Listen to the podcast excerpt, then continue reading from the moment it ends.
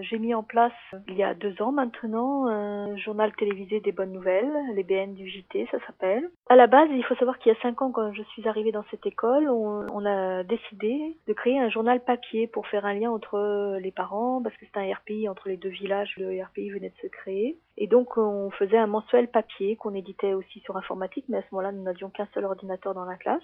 Comme on a été doté en, avril 2005 d'une classe mobile avec 10 ordinateurs portables et du matériel caméscope, euh, appareil photo, etc., l'idée est venue d'aller plus loin, de ne pas se contenter du journal papier, mais d'aller plus loin, euh, de faire un journal télévisé.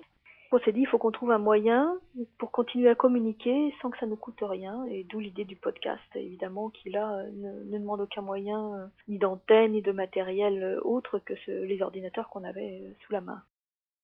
Comme c'est un journal hebdomadaire, cela veut dire euh, s'organiser. Ça a demandé d'abord de, euh, de s'approprier le matériel, euh, de savoir comment on allait s'organiser au niveau comité de rédaction, au niveau équipe technique. L'avantage, c'est que j'ai une classe à double niveau. Donc ça, j'ai pu constater dès l'année suivante qu'on gagnait du temps, parce que 7 ou 8 qui étaient là en CM1 reprenaient le flambeau l'année d'après et on gagnait énormément de temps dans tout ce qui était transmission des connaissances. Du coup, aussi, ça mobilisait toute une collaboration entre les élèves, puisqu'ils étaient porteurs euh, du projet. euh. Ça prend effectivement beaucoup de temps quand je l'ai mise en place. Les élèves, d'abord, recherchent les bonnes nouvelles chez eux. Ils arrivent avec leur texte, ils tapent le texte sur le prompteur sur leur temps libre. Et ensuite, le, le temps que ça prend, c'est vraiment le temps du tournage. C'est-à-dire, euh, par semaine, ça prend une heure à peu près. Que ce soit ceux qui présentent le journal, que ceux qui le préparent ou que ceux qui le- l'enregistrent, ce sont toujours des élèves. L'avantage du JT, c'est que ça a pris la nécessité de la préparation par écrit. C'est-à-dire qu'ils ont bien compris au départ que s'ils se lançaient à dire leur texte sans l'avoir écrit avant, euh, à l'improvisation totale, ça passait pas bien. Donc il fallait une préparation, il fallait passer par l'écrit. Et ça, ça a donné du sens aussi à la préparation de l'écrit et à la nécessité de s'y entraîner. Alors il y a des élèves qui sont en difficulté dans ma classe. C'est, pas une classe où il y a que des excellents élèves, ça ne, n'existe pas.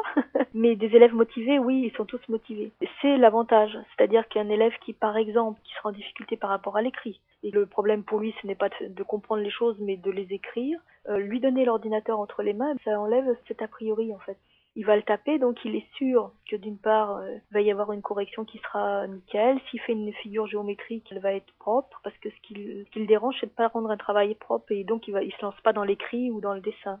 Mais euh, l'ordinateur est un- une interface intéressante pour lui. Ils trouvent leur chemin, on va dire. Bon, maintenant, euh, je ne dis pas que ces élèves-là vont devenir d'excellents élèves, mais au moins ils trouvent leur chemin et ils, progressent sur leur parcours à eux. Les enfants ont vraiment euh, l'impression d'avoir un, vrai public parce qu'il y a des retours, des mails que la classe reçoit. Il y a une reconnaissance de leur travail et en plus il y a, y a un lien. Euh, Et moi c'était c'était mon but, c'est mon principal objectif, c'est créer ce lien école famille élève. C'est-à-dire l'élève est vraiment le lien entre les deux et les, les parents se sentent concernés. Il y, a, il y a tout un lien qui a été créé, une communauté en fait. Vraiment, on sent un lien social et ça c'est très très valorisant pour les enfants. Alors, si on prend le B2I, je peux dire que je mets des croix à tous les items en fin d'année pour les élèves. Avec euh, cette manière de faire, on utilise euh, les ordinateurs euh, tout le temps, donc en maths, en français, en histoire, en sciences. Donc par là même, on, coche tous les items du B2I. Je pense que le projet, c'est c'est le projet des élèves de faire ça. Et puis, je vais vous dire, ils sont tellement enthousiastes de le faire.